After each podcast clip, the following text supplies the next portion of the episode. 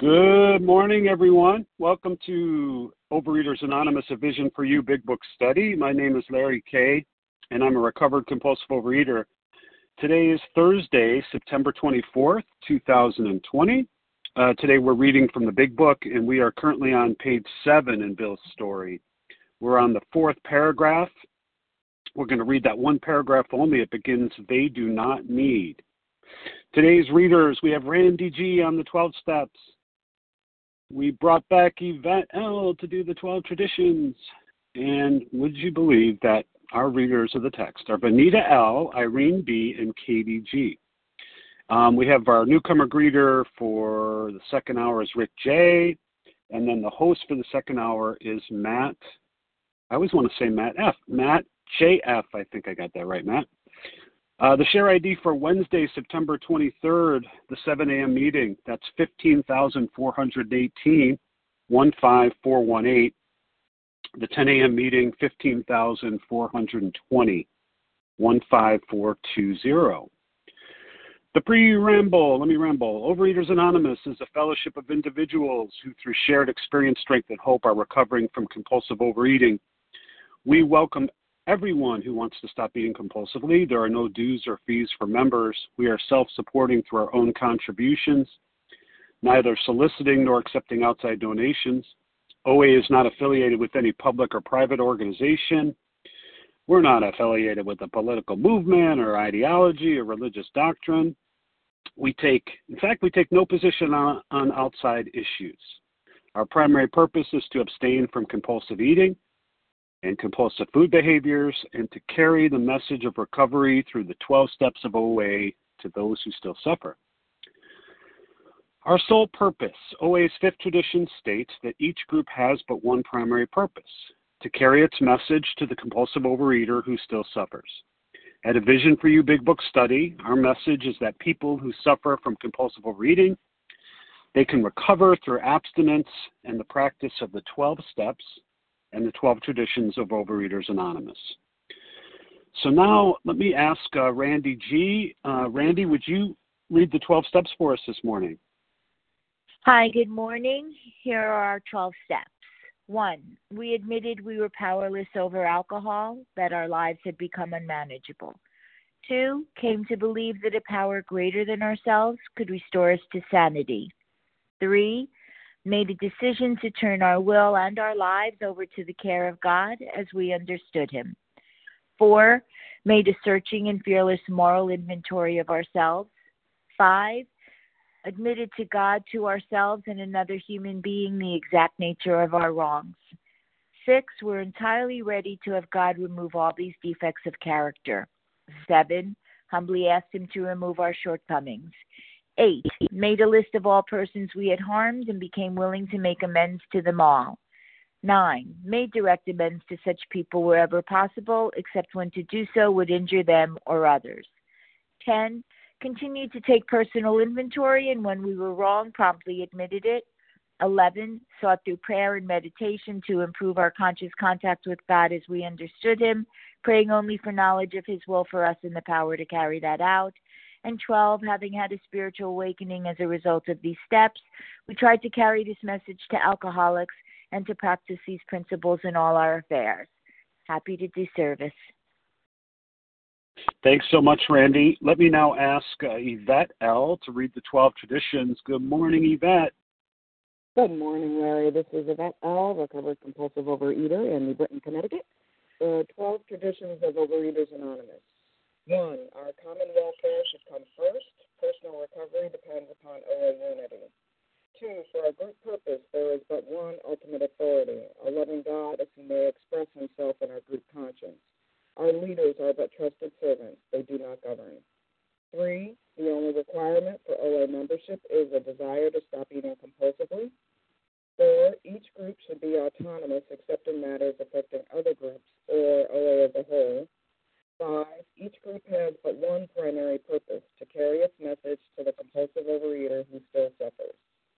Six, an OA group ought never endorse, finance, or lend the OA name to any related facility or outside enterprise, lest problems of money, property, and prestige divert us from our primary purpose. Seven, every OA group ought to be fully self-supporting, declining outside contributions. Eight, Overeaters Anonymous should remain forever non-professional, but our service centers may employ special workers. Nine, OA as such ought never be organized, but we may create service boards or committees directly responsible to those they serve. Ten, Overeaters Anonymous has no opinion on outside issues. Hence, the OA name ought never be drawn into public controversy. 11. Our public relations policy is based on attraction with promotion. We need always maintain personal anonymity at the level of press, radio, film, television, and other public media of communication. 12. Anonymity is the spiritual foundation of all ever reminding us to place principles before personalities. Thank you for letting me do service, Dr. Thank you, Yvette. Much appreciated. Okay, here's how our meeting works. Our meeting focuses on the directions for recovery described in the Big Book of Alcoholics Anonymous. We read a paragraph or two from the literature, then we stop and share on what was read. Anyone can share, but we ask, of course, that you keep your sharing to the topic and literature that we're discussing, and that you keep your share to approximately three minutes. Singleness of purpose reminds us to identify as compulsive overeaters only. Our abstinence requirement for moderators is one year. For readers, it's six months, and there's no abstinence requirement for sharing on topic. This meeting does request that your sharing be directly linked to what was read. And we are sharing what the directions in the Big Book mean to us. If you'd like to share, press star one to unmute. Once you're done sharing, let us know by saying, Hey, I'm done sharing. Then press star one to mute your phone in order to have a quiet meeting, everyone's phone except the speaker should be muted. So today we're back in Bill's story in the big book. We are on page seven, uh, the fourth paragraph. It begins, They do not need. We're just going to read the one paragraph only. And I will now ask Vanita L. to begin reading. Buenos dias, Vanita.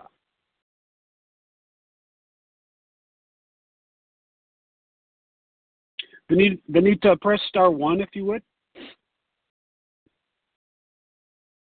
Okay, take two. Vanita L. recovered compulsive overeater in Georgia. They did not need to tell me. I knew and almost welcomed the idea. It was a devastating blow to my pride. I, who had thought so well of myself and my abilities, of my capacity to surmount obstacles was cornered at last. Now I was to plunge into the dark, joining that endless procession of sots who had gone on before. I thought of my poor wife. There had been much happiness after all. What I would not give to make amends. But that was over now. So we know Bill's, you know, in the hospital here for the second time and you know things are obviously getting pretty dire for him. And um it obviously reminds me of my long career with addictions and um you know not surrendering throwing in the towel to one addiction when I was 33 and then not throwing in the towel till I was 50 for food and then actually um, trying again when I was about 52 to go out and to do it on my own, and then winding up back here. Actually, six years ago in October, um, coming into OA, and it actually wasn't until about a I was at God abstinent, but it wasn't really until Vision for You a year ago that I really um I really felt like I my understanding of the program deepened so, you know, I actually think some a lot of times the alcoholics have it better because they seem to have, like he says, um, his health fell off like a ski jump. You know, I love what we say here is that people are more committing suicide on the layaway plan. You know, and um, you know, because my consequences they weren't as severe as Bill's, right? I almost wound up in hospitals in in the past, not actually for weight issues, but for um mental obsessions and problems that were going on with me. But anyway, I'm so grateful I didn't have to get as bad as Bill, and I hope um, a lot of us don't have to get as bad as Bill before we surrender our egos and um, we decide to wait, live the way God wants us to live. Thank you. Thank you for getting us started, Vanita. Okay, Vanita read from page seven, the fourth paragraph. And uh, although we value your experience, um, we ask that you limit your sharing to every third day in order that others might test the waters here. So, uh, who wants to test the waters this morning? Lisa B. Lisa, Cheryl, was it? Cheryl. Linda D. Carol, Linda.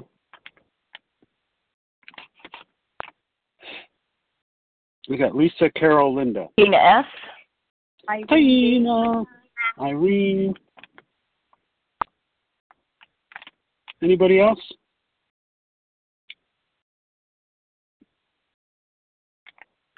Pauline T.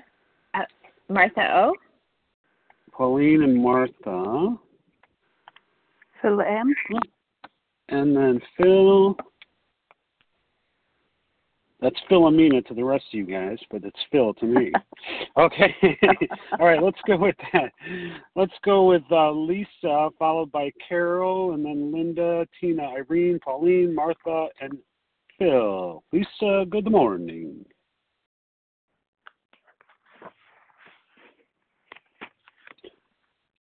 Oh, Lisa, good morning to you. Press the star one. Oh, here I am, Larry. Thank you there so much. you are. Good morning. Yep. Good morning. Thank you. My name is Lisa B. I'm a recovered compulsive overeater in Greenville, South Carolina. And I was looking at this this morning, and the line that jumped out for me um, the endless procession of sots who had gone on before. And I was so afraid when I came in here that I would never get recovered. Um, I kept thinking that I would always have the reason, of, well, I could start again Monday. And, you know, we talk about the progressiveness of the illness, and it is chronic, it's progressive, and it is fatal but it's often a slow process, that fatality. And I was actually more terrified of more of the same. Um, in a way, I kind of prayed for a more serious progression because I was still able to function in life. You know, I was still working and my husband hadn't thrown me out, although I was definitely very so- sick and selfish. But you know, I knew that inside of me there was either an 80 pound anorexic or a 500 pound overeater and I just was stuck in this place of limbo. I had no freedom with food, no neutrality with food. And I knew that everywhere I went, I went, you know, and that was the problem. And I just didn't know how to break free of this. And I was so afraid that if it got hard enough and I started this work, that I could always say, oh, I'll just start again Monday. And that's why when I jumped into this wonderful meeting, A Vision for You, this wonderful OA meeting, and I started hearing recovered voices, and that I needed to take this as seriously as an alcoholic or a drug addict, and that I could get off on whatever floor I'm on. I don't have to keep thinking. I don't have to wait to I'm at you know where maybe where Bill was here, and that I can have permanent recovery. And I started learning that in studying the Big Book, and that this is a way of life that really works. And I saw that you people were people that were going somewhere and I wanted what you had. And I decided that once I'm recovered, I, I don't want to, with God's grace, lose that seriousness you know, and that's that sense of urgency that I have today. That when I get a little disturbance, I don't say, oh, that's too small to do an inventory on.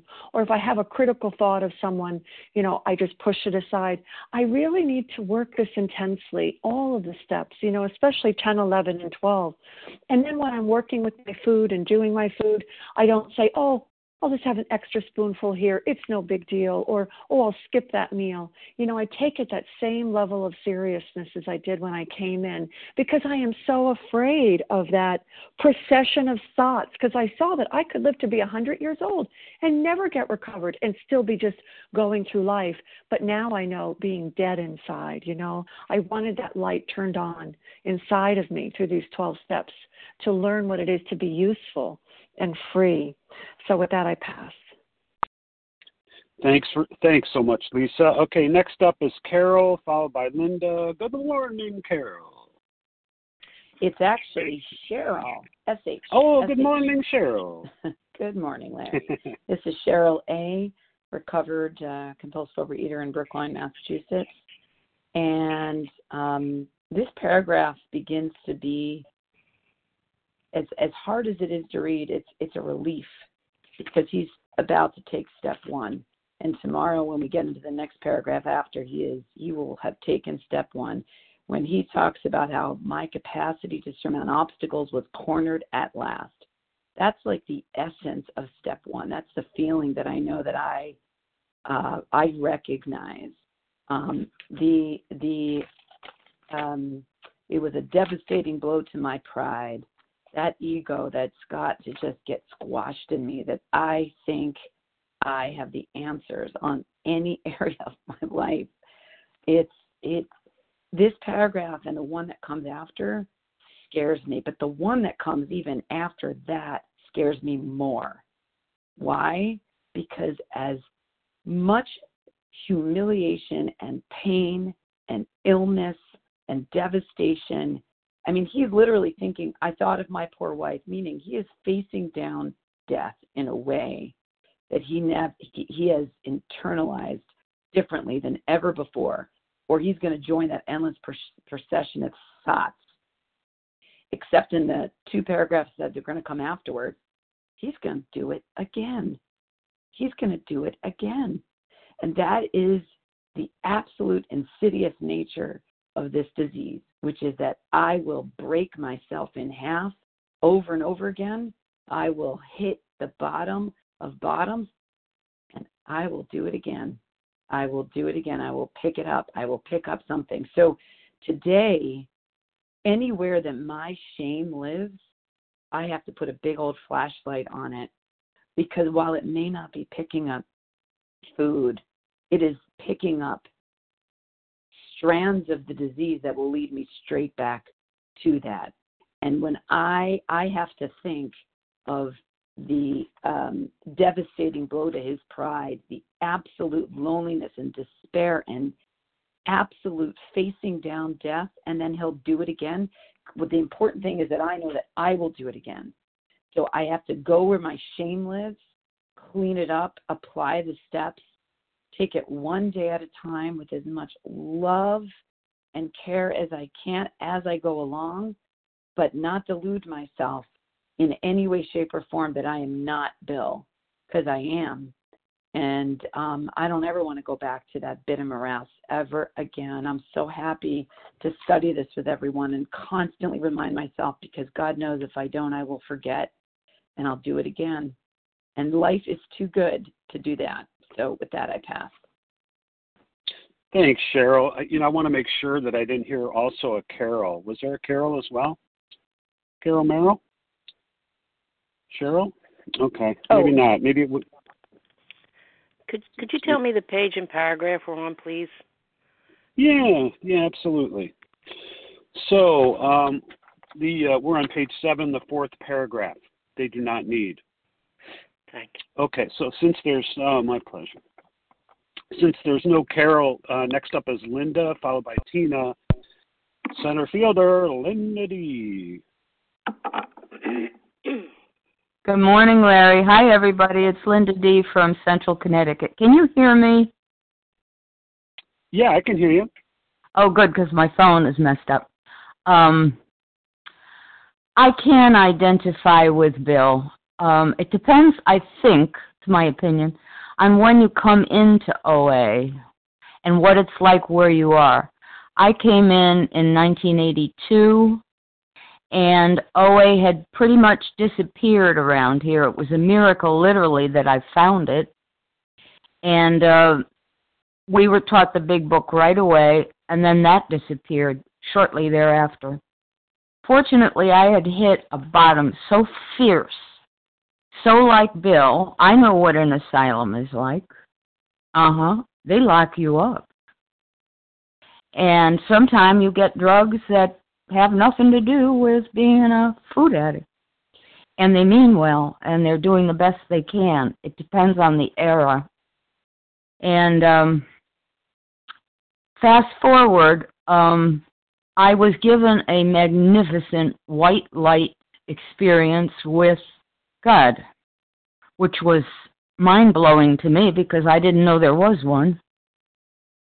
But I had to do something to sustain that. Even if I'm given that kind of an experience, I have to do the 12 steps, live the 12 steps as if my hair is on fire, no matter what, because it is on fire.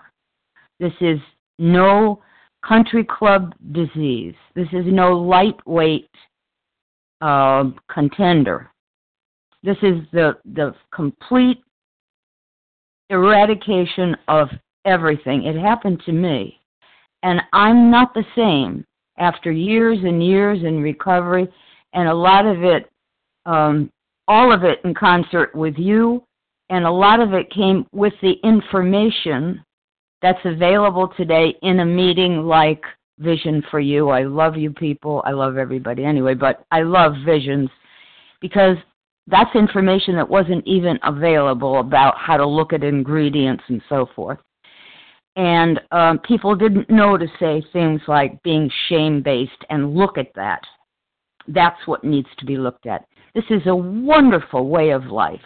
Through rough times, through great times. There is a joy of living. There is a magnificent God, which for me as an atheist, wow, at that time, I I I just couldn't find it. And the steps gave it to me, gave God to me, however you conceive of God. So I am very grateful. Hang in there, because if it's not tough enough and you are one of us and you do nothing about it, it will get ugly. I'm sorry to say it, but it's true. Stick around. This stuff works. Very grateful. I pass. Thanks, Linda. Okay, next up we'll go down to Tina in Florida, and then we'll we'll we'll go visit Irene in Louisiana. Hey, Tina. Good morning. Good morning, Larry. Thanks for your service. Tina S., recovered compulsive eater, anorexic in Florida, and you know every time I read these several paragraphs in a row here, I get really struck by you know the gratitude for today and i get very emotional because um you know one day at a time i don't have to live that that way that i did when i came here. And you know i, I also have to re- reference the previous paragraph where it says you know we, we would soon have to give me over to the undertaker to the asylum. And you know and i welcome the idea for sure. You know it says they didn't have to tell me i welcomed the idea because i wanted you know my diagnosis to be that i was insane you know, because I couldn't come up with any other idea because I thought somehow, some way, someday that I could control this food thing. So certainly, I was just crazy, you know. And I had a, a trip into the uh, into the uh, I don't know medical ward, psychiatric ward, and and you know after a couple of days there, I knew that's not where I belonged, you know, and uh, you know, and by God's grace, you know, I had the opportunity to um, be shown a way to live free, you know, but first I had to do all this stuff, you know. It was a devastating blow to my pride for sure because I really prided myself on my intellect and what I thought I knew and how much I knew and what I could do and all that other stuff and um you know, and I was also the one, you know, I love the shares, you know, I just so related to everybody that shared this morning, you know, and I'm I'm I'm a, head shaker for sure, up and down. Yep, yep, yep, I belong. I'm I'm in the right place, you know, I'm certainly in the right place with the endless procession of thoughts who had gone on before me, you know, because I I would really pr- have preferred to die. I, I can remember praying at night to not wake up in the morning because I knew that somehow if I had to live this way for the rest of my life, uh, how sad it was, you know, and how horrible life would be, you know, and, and then God, you know, did for me what I could not do for myself, and um, you know, He put people in my life that showed me that I did not have to live this way. You know, I was I'm one of those ones that came in, you know, I, w- I was sober in Alcoholics Anonymous seven years. Um, you know, initially I got you know, I came to OA and AA at the same time. But I, I stayed so stayed sober for seven years, and I was dying in the rooms of Alcoholics Anonymous in my food addiction. You know, I loved someone shared. You know, I was either going to be, you know, 500 pounds or 80. That that's my story too. And I, the last time I came in, I was 94 pounds, and I couldn't think. And that was God doing for me what I could not do for myself. Because if I could have thought another thought, I would have tried to think another way, but I couldn't. So all I could do was what people told me to do and to follow the instructions in the Big Book of Alcoholics Anonymous and to continue one day at a time to put put the food down and trust in a God and a power greater than myself and have a transformation. And um, you know, I'm so grateful. And with that, I'll pass. Thanks. Thanks, Tina. Okay, next up, Irene, followed by Pauline. Hey, Irene. Good morning. Hi, Larry. This is Irene B. from Baton Rouge, Louisiana. Thank you so much for your service. Um, this paragraph, God, it is so packed. Um, it, has got so much in it. Uh, I see here a very, very, very low bottom. And um, I'll just say that my bottom was every bit as low as Bill's. Uh, and, and I'll leave it at that. Very, very low bottom. And what I see here is that once you're once I was in that bottom, there is so much regret, fear, hopelessness, despair. And I also see in this paragraph the delusion I, who had thought so well of myself and my abilities, yeah, I was the shaker and the maker. I had it all together. And people told me that bulimia kills. And I didn't believe it because I was young and, and, and my body was just so resilient. And now that I'm in my old age, I see the harm that the bulimia did for me, or to me rather. And um, the, you know, I thought of my poor wife. Finally, you, you, you know, I, I was able to see the harm that I had done to myself and to so many other people. And yeah, and at the same time, you know, when I was in my bulimia, I blamed my dad for everything. Everything was his fault. I was blameless, and everything was his fault. Poor me. And um and now that my dad is gone, it's like what would I give to make amends? What would I give to undo some of the terrible things I said to him, some of the terrible things I did, the things I put them through? It's like, gosh, no, I don't want to be that person. That's not who I was meant to be but I don't know how to be the person I was meant to be. And I'm here to take responsibility, so I'll just say that I didn't know how. But this book is teaching me how to be a human being. This book is teaching me how to love. Yes. This book is teaching me how to be compassionate. And something that my dad taught me is like you have to put yourself in the other person's shoes, but of course I didn't get it. But somehow this book has brought that up to life for me. That if I can go through life putting myself in other people's shoes or trying to, trying to see things from their point of view, then all of a sudden I'm not such a victim anymore. I'm not a victim. I'm a beautiful creation of God. Beautiful, unbelievable, amazing creation of God. And I would like to honor Him in acting in that manner. And with that, I had, before that, I say, I have this book to say to show me how to do that. Because that's what I tried to do all of my life, and I couldn't. I failed time and again. I didn't know how. Thank God for Bill, who wrote this book with the instructions, and I passed. Thank you, Irene. Okay, next up is Pauline, followed by Martha. Pauline, good morning. Yes, this is Pauline T compulsive overeater from New York, and um, I had a high bottom. And I did not have to go to the extreme bottom that Bill went to. And that was 47 years ago when I came in. I, um, going out having relapses over the past three years, my bottom has dropped, and I have felt those things. I do not want to go down any further. I abstain from giving up. I came into this program approximately four months ago, and I had a lot to learn because this program is is run differently. People think differently. Um, I appreciate all the people who have reached out to me. Some of them I've pushed away. At times I've felt like I want to withdraw.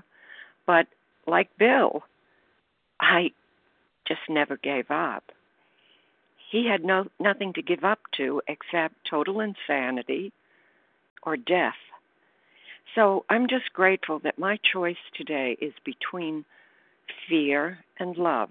I choose to love myself, to love and bless my food, and to all those people in my life, and to the way that God uh, leads me. I'm very grateful for that. So thank you for listening to me this morning, and I will pass.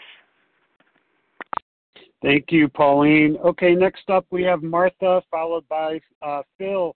Martha, good morning. Good morning. This is Martha, grateful recovered compulsive overeater and bulimic in Vancouver, Canada. Thank you for your cheery voice, and thank you everyone doing service and making this meeting possible today. Um, yeah, my heart was pounding when I was reading this. It's uh, just that feeling of utter and complete hopelessness. And I just identify with that so much. Um, I'm just uh, a few months back, 109 days back from the worst relapse I've ever had in this disease. And I, I just, um, you know, I was reading when he said, "I'm almost," I and I almost welcome. I knew and almost welcomed the idea of, of the undertaker or the asylum. You know, I I felt that way. I remember waking up and just wishing I hadn't woken up. I didn't really specifically want to kill myself every day, but I the thought of death seemed welcome because I couldn't keep living the way I was living and I couldn't stop doing the things that were just destroying my soul and my life and separating me from everyone I loved. And oh, I, I loved also loved the language around I was cornered at last. Um, I felt my I always call my disease, or now I do, now that I have properly found recovery, um, it's waking the beast. And when the beast is awake, I, I have no idea how to how to put the beast back down. You know, it's that I, I was cornered. Um, and my pride, I, I did have a lot of pride. I'd overcome so many things in my life, but that had no effect whatsoever on this disease. Um, I love that language about plunging into the darkness and his. Um, I felt like crying when the when he he said, "I thought of my poor wife. There had been much happiness." you know, I'm not married, but I have a family that I love, um, friends that I love, and I kept in, in in the middle of this relapse, you know, after like hours of throwing up and just shaking and feeling absolutely sick and horrible, and knowing that I, I had no way to not keep doing it. I would read these old journals, even from journals from like six months ago when I was um, free of my disease, or thought I was, um, just the, the, the happiness that I had and the love that I had and that feeling that I couldn't get it back. I just kept thinking, how do I get that feeling back? And I'm just, um, you know, it's always darkest before the dawn, as we will see with Bill's story, and that that has been the case for me too. And I just today I feel blessed beyond measure. It's actually, you know, whatever 4:30 in the morning out here on the Pacific Coast, and I am wide awake because I get so excited about my days I'm so excited for this recovered life. I don't want to miss a second of it, and I want to share it with anyone who is suffering. Please reach out to me. I'm on the phone list. Um, I, I want everyone to have this joy. And with that, I will pass. Thank you. Thank you, Martha. Okay, next up we have uh, Phil. Good morning, Phil. How are you? Good morning, Laurie. I'm fine. Thank you very much. And thank you for your lovely energy and for everyone who's here um, making the meeting happen. Um, I just realizing, you know, that, that Bill at this point is in the hospital. And uh, I got a memory today of, of a stupid occurrence where I put myself in the hospital overeating. After work, I worked in a very nice food hall, uh, Marks and Spencer's, and there was no one in the canteen, which was a very unusual uh, occurrence. So I thought be, yeah, I'll have three lovely desserts, which is what I always wanted to have but couldn't do because there were always witnesses. So I got stuck into this, and my higher power was not whispering to me. My higher power was shouting, "Don't do this." but I swiped it away. I had no choice. I needed to have these. This is what I wanted. I was going to do it. So, anyway, that took up time. And in my confusion and panic, I was heading towards a, a mindfulness group of all things. I parked in the wrong place in town and I was rushing to get to the mindfulness group and I fell over what we call a sleeping policeman, a ramp, and I cracked open my skull, uh, needed stitches, and I broke my wrist. All this culminated in me uh, contacting my husband. He moved uh, into my house. We were separated at that point. It was a bad uh, relationship. It was crazy. Um, thankfully, we managed to ex- extricate myself from that. However, that all meant that one of my daughters, F2, wouldn't speak to me for months. And that was just just a mess, you know, and that was all over this disease of eating. I couldn't stop eating.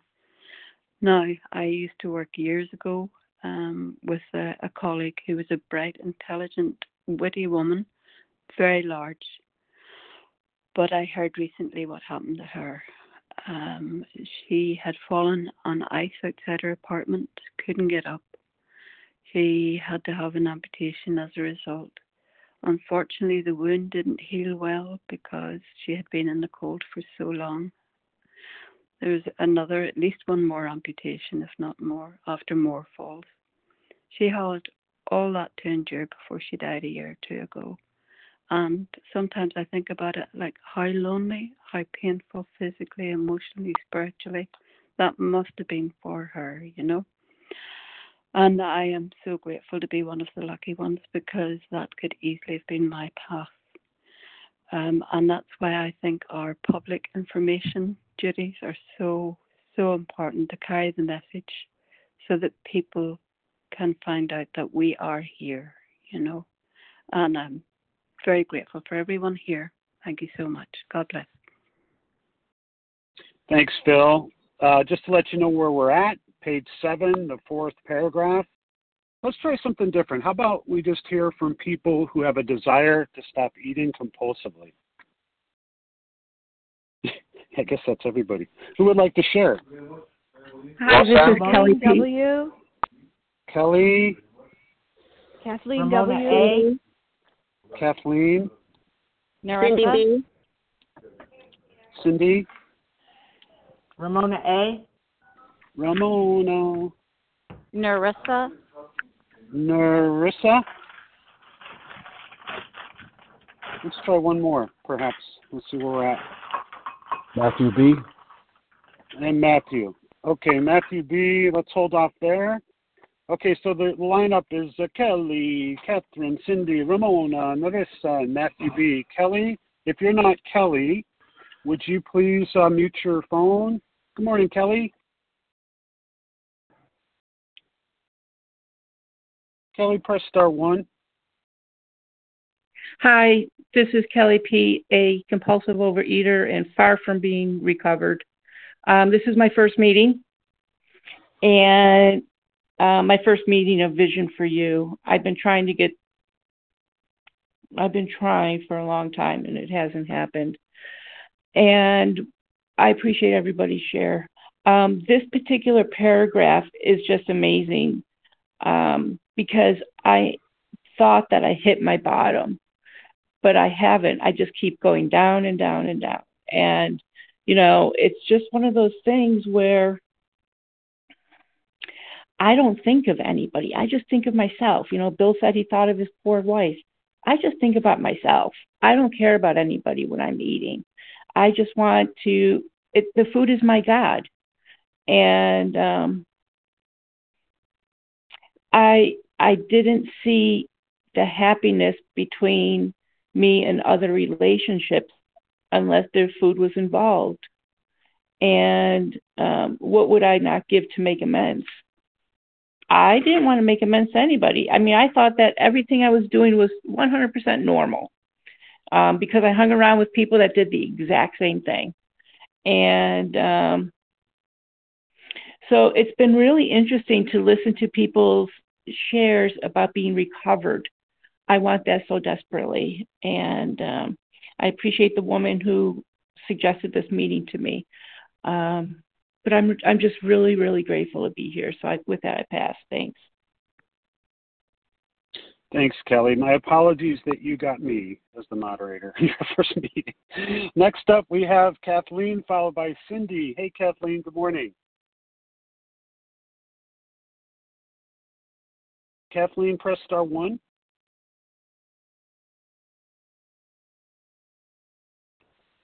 Good morning, Larry. Can you hear me? I can. Hi, this is Kathleen W. from Illinois. Um, so appreciate this meeting this morning. Um, I can uh, I can really relate to it was a devastating blow to my pride. I who had thought so well of myself and my abilities and my capacity to surmount obstacles. And I have been uh, 26 years in recovery, starting with um, I, I also initially came into AA and OA around the same time, uh, but I left OA after a little bit uh, OA, and um, it wasn't it was 15 years later that uh, my disease had progressed to the point where I thought I need to go and do something about this. I was just gaining weight very quickly. 15 years older, I couldn't I couldn't control it. My my disease progressed to the point where I was not able to control it anymore. And, in the past, I was able to. Um, and so I, I too am a high bottom drunk in this way, and uh, I've had difficulty um, you know, becoming, you know, having that gift of desperation. I, I haven't had that gift of desperation, um, but it has kind of really kind of developed slowly in me since 2010 when I started coming back uh, into OA. And uh, what really needed to be done for me was uh, my pride and my ego needed to be smashed. Uh, I could not do that as as I was, uh, though I had I had I had experienced some success with abstinence, um, but I knew I did not get to that point uh, of being saying that I am recovered because I was still going back to this food a little bit and tasting this a little bit, and um, I felt that I was a hypocrite. I I felt that um, because I knew I wasn't entirely abstinent, um, and but I didn't know how to get there, and so by some chance, I, I started listening to this A Vision for You. Someone had said in their share that they started listening, and I saw a change in that person, uh, knowing them for several years after they said they started listening to A Vision for You. And so I was just floundering in this program, really floundering and just leaning out of it and I knew I was in a precarious place, and so I thought maybe I'll start listening. And I heard a clear trumpet call when I started listening uh, to A Vision for You. It was not what I had been hearing in, in OA, uh, and it was about entire abstinence. It was about being recovered and not just being uh, just in recovery. Um, it was about having the obsession lifted. It was about becoming neutral towards food. None of those things that I had reached in the years since 2010 of being here. So I'm I'm here and I've gotten a sponsor and I'm working, and it's not easy. It's very difficult, but it is a new experience. And I had I started saying that set aside prayer uh, that I first heard in vision, and I'll tell you, God answered it uh, in a way that I had not expected, and I am having a new experience. Um, and it's not entirely pleasant, but I know I need to go through what I'm going through right now.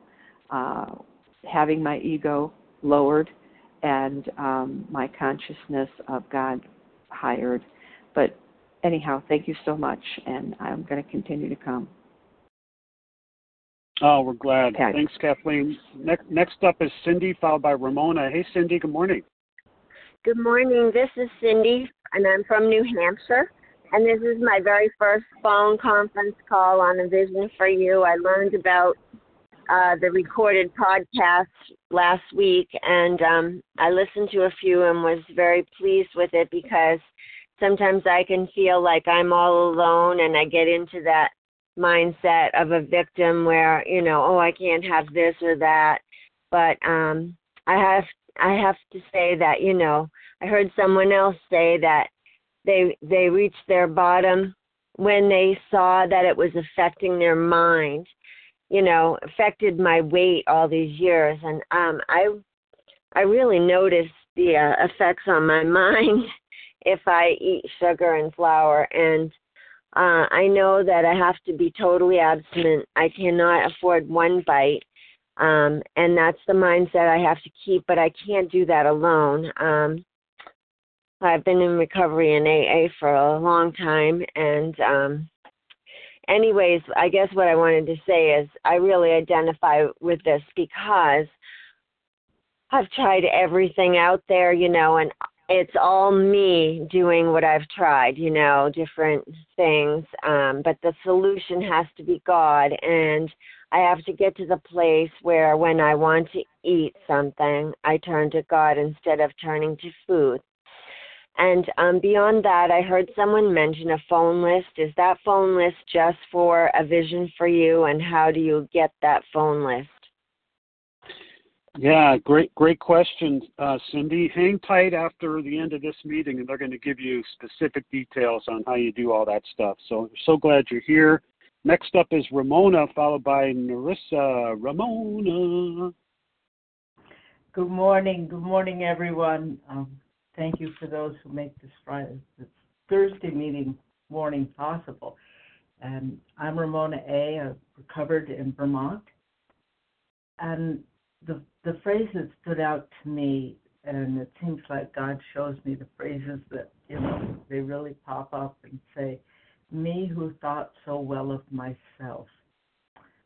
And I did. That was my survival mode. I was the only fat kid in the family and the only fat kid in all my classes in grade school.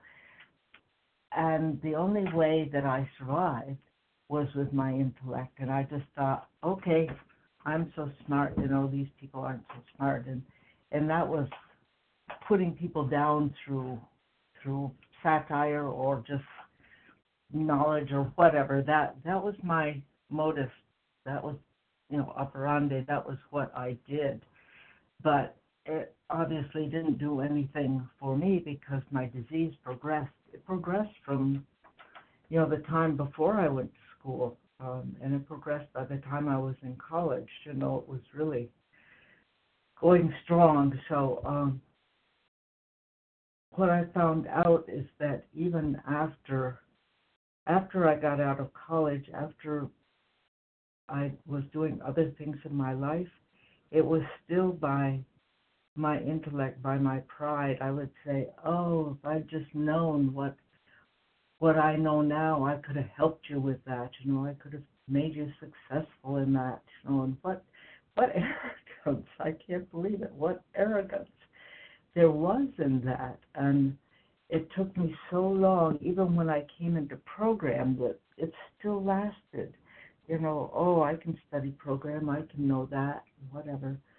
But with time, God has has given me the gift of desiring humility, and and I say that is a gift. That is a gift because I was driving myself crazy with the other stuff and not and not driving myself to recovery. And this is such a gift to you know, to be down on this road to humility and to be recovered and to be growing in program. It really, really is something that is amazing to me. And I guess I'd recommend it for anyone. But um, for me, it is bringing me peace.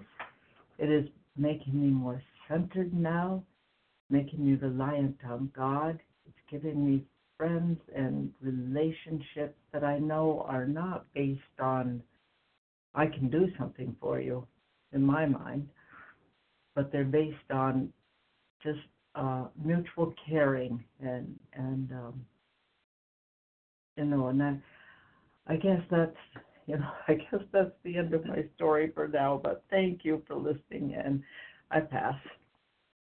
I like the story, Ramona. Thanks so much. Uh, next up, Narissa, followed by Matthew. Is it Narissa with an N or Marissa with like as in Tomei? Narissa with an N. N. Oh, good morning. Good morning. Uh, my name's Narissa. I'm a compulsive overeater, and I joined this fellowship around the end of July. Um, I never thought that I really hit a bottom because I didn't feel like it was as destructive as it as Bill's story. Um, but listening to others and reading in the big book with my sponsor, I can see now how I was at a bottom because I'm powerless over food and my life has become unmanageable and the feeling of shame, guilt, remorse, and um, demoralization after eating compulsively um just you know rocked my world and just having that mental obsession with food is is uh torture for me. And um luckily i i got with a sponsor who works out of the big book and you know she keeps telling me um food is not the problem food is the solution because i you know don't basically have a solution other than food for the way that i feel right now or for my thoughts and actions. And as I've been working the steps and um, practicing um, steps 10 and 11 and you know 3 I'm it's getting better, but I'm I'm beating myself up because I don't have total abstinence yet. Like things are better. I'm seeing my part. I'm able to do a 10 step daily. I'm able to do the 11 step daily. I'm, you know, trying to help others. I'm doing all these things that I'm told that I should be doing, um, I'm just not there yet. And with alcoholism, which I have, it was so black and white for me. You just stop, you just don't drink. And I need to get to the point where I just don't compulsively overeat. I'm trying to do that. Um, one thing I think that is lacking in my program right now is reaching out to others. Um, you know, I don't I don't have a lot of connections with people in the program and I would like to get more phone numbers and call more people and have more people call me.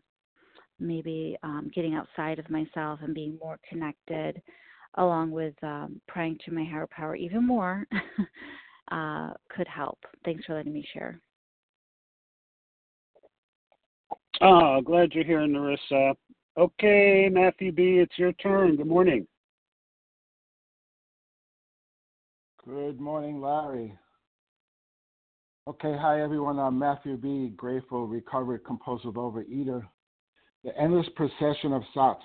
I didn't even know what that was. I had to look it up. A habitual drunkard, and I thought of the allergy of the body and and my pro- progression or procession or my disease. Being a member of Weight Watchers and Dr. Atkins and the Re-Snoot diet, juicing, my doctor prescribed shakes, my bars, my nutritionist, even surgery. None of this worked uh, weight loss programs on TV used to be only in January, and now they're all year round, uh, and all the sats are watching. Then there's the twist of the mind. My poor wife dealing with my control issues. I didn't know it then, but my fears translated into trying to be the master of my world and having everyone in the world bow to my will. I did not know these two issues were even related.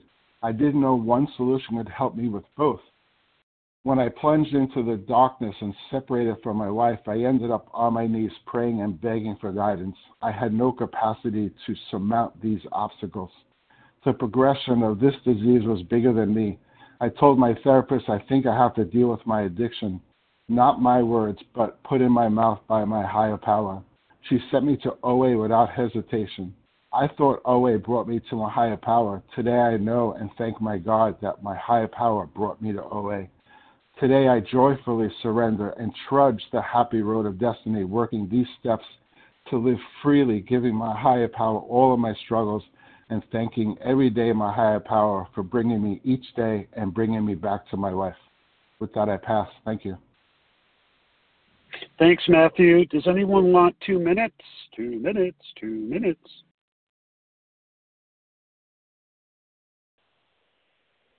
Well said. Uh, you know what? I heard Russ. Hey, Russ, take us out with two minutes there, buddy.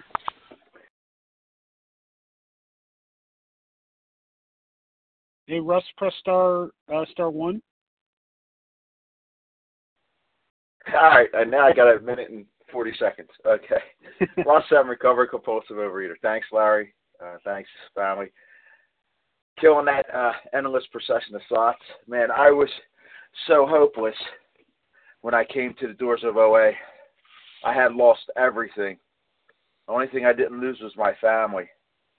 But that hopelessness put me into submission with no other options. So it's a great thing. It's you know we all identify with Bill because this is the tipping point. This this is this is where we get better. This is where we get better. We have to get to this point. We have to be crushed, and I sure was crushed. And it was the best thing that ever happened to me. My whole life I dealt with this obsession since I'm about seven years old. I'm 48 now, and uh, I desired to be crushed because then I I I, I could uh, surrender to God and and now things are taken care of as long as I'm working this program, giving it away, and uh, so those who just got on the line, just coming to the meeting, there's hope. Hang on, buckle up, do the work, and uh, you will live that life that you never thought you could. And it ain't gonna be perfect, but man, it's gonna be it's gonna be pretty damn good. So love yous. Have a beautiful day. Thanks a lot. Uh, thanks, Russ, for taking us out there. And and other than Harlan G, I want to thank everyone who has uh, come to the meeting um, uh, this morning. Please join us for a second unrecorded hour of study immediately following closing. Let me give you the share ID for today. I'm going to give it to the geese too that are flying overhead. Uh, that share ID is 15,428. That's 15428. We're now going to close with the reading from the Big Book on page 164. We're going to follow it up with a serenity prayer. With uh, Irene, would you be happy to, to read this for us? Well, you don't have to be happy, but let's read it. Good morning. Hello, Good morning, Larry. This is Irene Day, gratefully recovered bulimic from Baton Rouge, Louisiana. Our book is meant to be suggestive only. We realize we know only a little. God will constantly disclose more to you and to us. Ask Him in your morning meditation what you can do each day for the man who is still sick. The answers will come if your own house is in order. But obviously, you cannot transmit something you haven't got. See to it that your relationship with Him is right, and great events will come to pass for you and countless others. This is a great fact for us. Abandon yourself to God as you understand God. Admit your faults to Him and to your fellows. Clear away the wreckage of your past. Give freely of what you find and join us. We shall be with you in the fellowship of the Spirit, and you will surely meet some of us as you trudge the road of happy destiny. May God bless you and keep you until then.